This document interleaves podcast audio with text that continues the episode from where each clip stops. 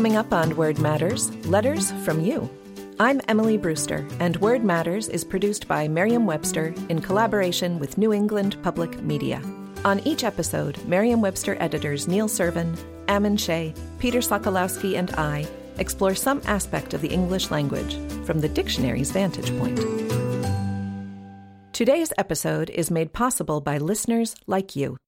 On each episode, we ask anyone with a language related question, complaint, or straight up grudge to write to us at wordmatters at m-w.com. Today, we're going to spend some time with a few of the notes that have come in recently.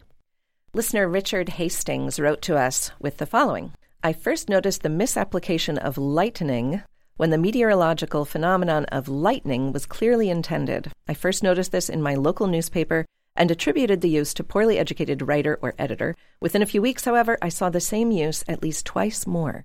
This is fascinating to me because in Middle English, lightening and lightning were both used for the flashes of light. The words are essentially mere spelling variants. They both come from the gerund of lightenen. This is a Middle English word, L I G H T E N E N, meaning to lighten. And the two words kind of went in different directions, with the one without the E referring to the meteorological phenomenon, and the one with the E having to do with becoming more light.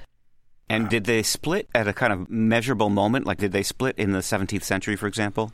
They were both used for a long time. I think by the 13th century, they had split. So that's a long time ago. Sure is. There was, however, still periodic use of light and ing to refer to the meteorological phenomenon through at least the 16th century. We have John Stow writing in 1656 In England felt great weathering and tempest of thunder and lightning in the middle of winter, and that's a not terribly uncommon 16th century usage. It was certainly the preponderance of use at that time was for lightning with no middle e, but we do see it. And now we have in the 21st century Richard Hastings' local newspaper also using lightning. They're just referencing 16th century scribes. It's a thing all the cool kids are doing these days. But the thing is, before standardized spelling, which is something that came much later than most of us think, Shakespeare wrote without a dictionary as a reference. So often things like this could be, as Emily said, variants of each other for quite a long time. And of course, we have so many examples of this, like further and farther, for example, in English. In looking into this a little bit, doing this little bit of research, I also noticed the verb lightning, which suddenly struck me as being just bizarre. It's thundering and lightning. Oh. Right? What a funny verb. And that verb has existed since the early 20th century. But lighten, as in we saw it thunder and lighten, was used before that, for like 400 years before that as a verb. And now, if you want to say it thundered and lightninged yesterday, that's what you would say. But you can see to lighten the sky, you can sort of see how that would have worked and been logical. Yeah. I can also see how these words would be just conflated with their spellings. Lighten. When you add the ing, you sort of want to forget that there's that extra syllable in there. You want to go straight from the light to the end, kind of like the way we do with shortening you rarely hear people take the extra effort to say lightening when they're saying the verb to lighten in the gerund form or in the progressive participle form. I went to the salon and they were lightening my hair or something like right. that. No. You rarely hear that. So you can see why lightening and the weather phenomenon lightning would be conflated. I think this is what linguists call lenition. L E N I T I O N when a sound sort of collapses into another sound. It's moving from a strong to a weaker sound. So, for example, like in American English, we typically use a flap for a T sound when it's in a, a, weak position. So, rather than battle, we say battle. That's a weakening of that sound. Whereas with the word toe, that's a very strong use of the same sound. So, we're unlikely to use a flap to start the word toe. I'm not sure I could do it. And a flap is that sound like the double T or the double D in the word ladder or letter. But the word elision is also used to refer to the omission of an unstressed vowel or yep. syllable. Mm-hmm. Oh, and that's exactly what's going on here. I see what you're saying. Sure. Lenition is defined in our dictionary as the change from fortis to lenis, L E N I S, articulation. That needs its own definition. Sounds like Latin to me. Lenis, or lenis, I apologize, I'm pronouncing it wrong, an adjective means produced with an articulation that is lax in relation to another speech sound. Uh, the example given is the T in gutter is lenis. The T in toe, as you've mentioned, Peter, is mm. fortis. I really feel like we're getting away from the crux of the issue here, which is who can Richard Hastings blame for this current state of affairs? Emily, what do you think? The English language itself okay. is at fault.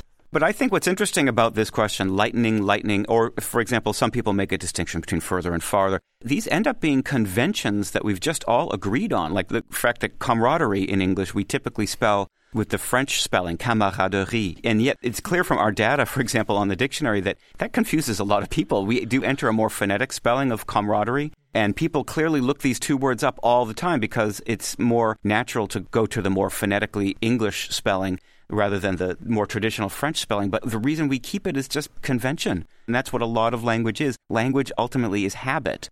And at some point, someone decided that this tiny distinction in the spelling is enough to distinguish between lightning and lightening or further and farther, for example. And there are other things like this, like the, you know words like iniquity, inequity that had been confused in, in the past, that had been essentially used one for the other interchangeably. And there's probably a lot of examples like this. And English has sort of shaken them out, and there are still places like lightning where they cause confusion. That's the short answer. Neil Serven has our next listener question. Listener Bert Sutherland writes about the phrase pinch hitter, the noun mm. pinch hitter, and the verb to pinch hit. Uh, he says he does not feel comfortable using these phrases without knowing the history of their origin. Can he use them in business context, for example? Obviously, this is a term that most of us know from baseball. To pinch hit is to send up a substitute in place of somebody who is scheduled to hit in the lineup. I believe that comes from the term pinch. Yes, there's a meaning of pinch that has to do with a critical juncture of something one of the things that's interesting about the early uses of this is there's a, a, citation, the earliest that I've seen so far in the St. Louis Post Dispatch from 1896. And the citation is Doug is a good pinch hitter, but Bright is hitting the ball as hard as any of them. And pinch is isolated in quotations, meaning that they've set it apart from pinch hitter. And so I think it comports with the use that Emily just described. Well, and the OED covers a use of pinch from baseball from the late 19th century that they define as a critical point in a game, such as when the bases are loaded or when it's a close game. So, in a pinch. So that seems to be how the pinch hitter in baseball developed as a term. Hmm. It was the idea that you were going to put up this hitter at a time when you really need a hit. Person is there as a substitute for the person who was in the lineup already. Uh, you can certainly have a pinch runner for the same reason. If you need a faster runner on the bases, you put another runner in, and there's your pinch runner. We don't use it for defense for some reason. We don't say pinch fielder. We just say there's a fielding substitution. I really probably shouldn't expose my utter ignorance of all things baseball. Is that a critical juncture, like the person in the field? It seems like a really different role. Well, my feeling now is that nowadays pinch hitter and pinch runner aren't used necessarily about critical junctures. They're used at any point in the game it means just a substitute rather than someone who is particularly good in this instance. Right. If you've got a 12 to 2 blowout and you're replacing your starters with your scrubs, the scrubs come up to hit. Those are still pinch hitters, mm-hmm. at least in terms of any baseball game. So, what does this mean for our listener, Bert Sutherland? He writes, What I send in my superstar pinch hitter sales guy to close a big deal with a Fortune 500 company? Is that a reasonable application of the term pinch hitter based on the baseball use? It sounds to me like he's putting in his superstar pinch hitter sales guy, right? This guy who's better at closing deals perhaps than the person who would have been assigned to do so before. Obviously, that sounds like a reason to be putting in someone. This is the pinch we're talking about. This is the critical situation where you want a different hitter up than the guy who was scheduled previously. So that sounds almost like the traditional use of pinch hitter to me. That's right. It's just a slight metaphorical extension of a metaphorical term. In our unabridged, we do have two definitions, and one is person who's sent into bat in the place of another, especially in an emergency. And then our second definition is a much broader one a person who acts or serves in the place of another. So I think that really gives him enough wiggle room there that he can use it. And no matter what context, he can use it as a pinch baker for all I care. It really covers a wide range of ground there between those two definitions. Does that mean just pinch of salt? Is that what? Yes. Okay. Uh, the pinch baker throws in the salt at the last minute. well, it's like they say when recipes, you, you know, you need milk for a recipe or something, but you don't have milk, you can use cream in a pinch. Mm-hmm. It's sort of That's the same right. idea, mm-hmm. right? There's actually a lot of cross relation with recipes and baking. So many pinches. Both have batter.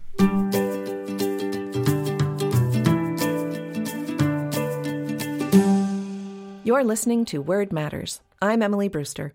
I'll be back after the break with another of your questions. Okay, it's time to commit. 2024 is the year for prioritizing yourself.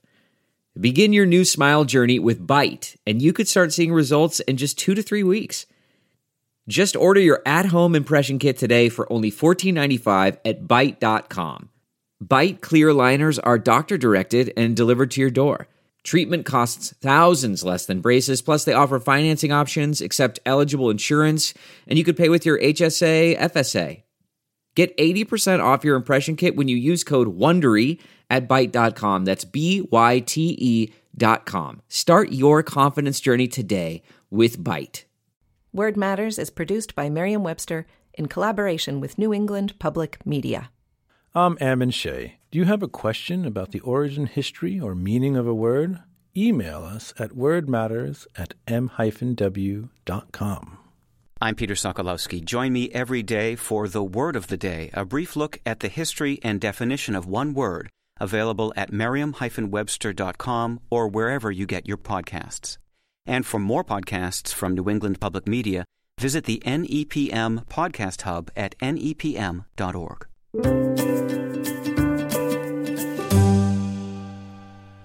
Listener Andy Dembski has written to ask us about try and versus try to, which is a classic conundrum or complaint mostly. People tend to not like try and, and they do prefer try to. So when the word try is used to mean to attempt, it is often followed by an infinitive, like try to listen, but sometimes the to is replaced with an and. One of the complaints about this is that an infinitive should always have the to with it. But this is not actually a true fact about the way that infinitives function. We can say, come and see me, and we don't have to say, come and to see me, right?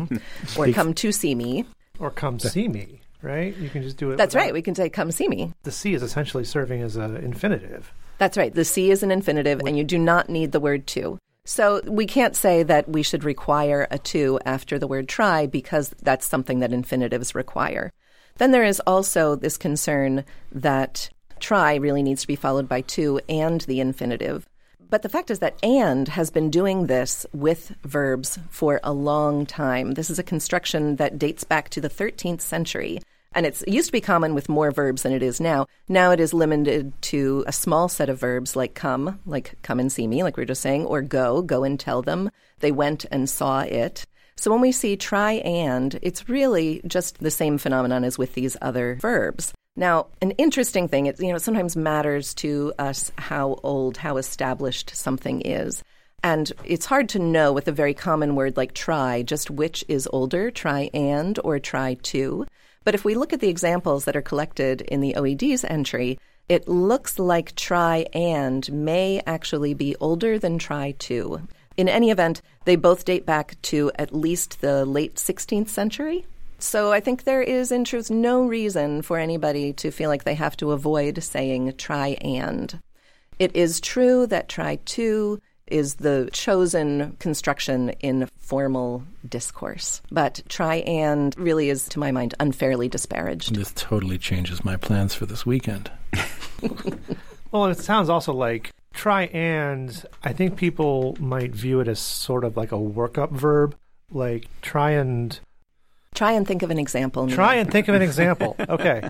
So you're sort of couching think in this other phrase to kind of give yourself an out if you can't think of an example. It's, it's almost as though not quite an auxiliary, but this protective phrasing around think. It's almost hedging Oh, hedging. Maybe Yeah. that's the word I'm looking for. more than the direct to. Right.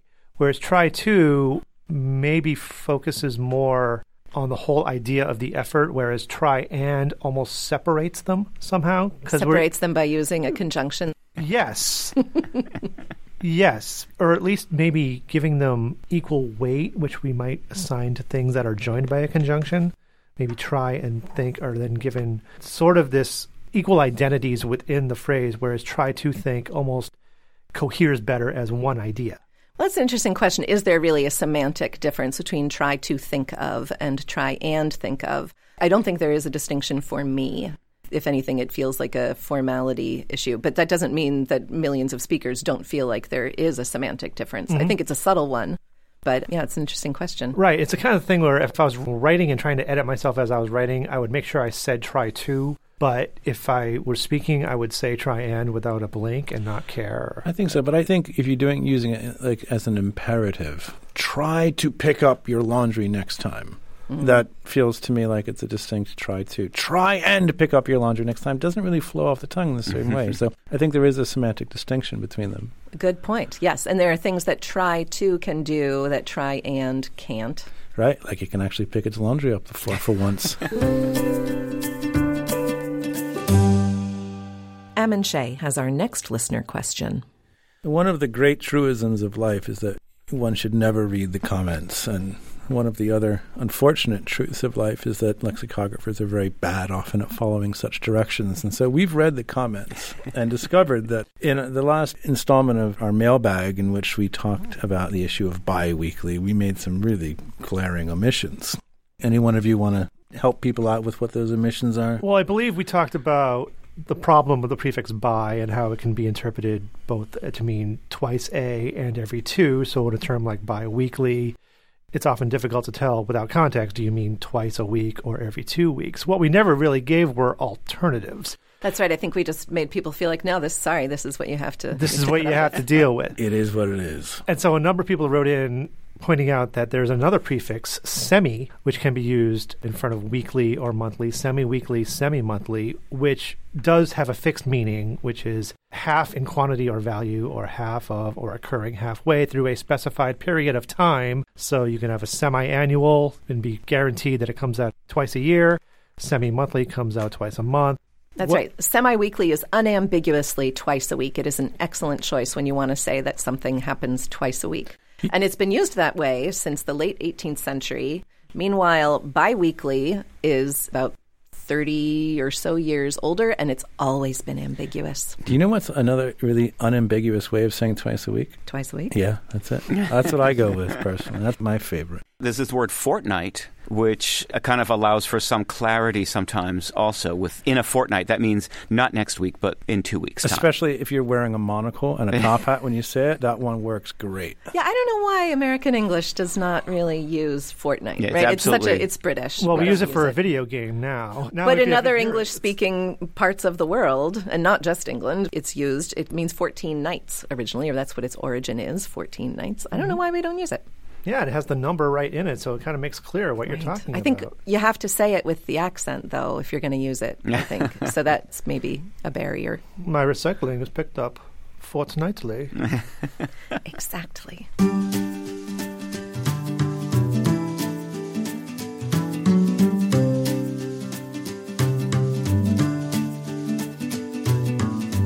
Thank you to all who have written to us. If you have a question you would like addressed on the show, send us an email at wordmatters at m-w.com. And if you'd like to let us know what you think about Word Matters, review us on Apple Podcasts. You can also visit us at nepm.org. And for the word of the day and all your general dictionary needs, visit merriam-webster.com. Our theme music is by Tobias Voigt. Artwork by Annie Jacobson.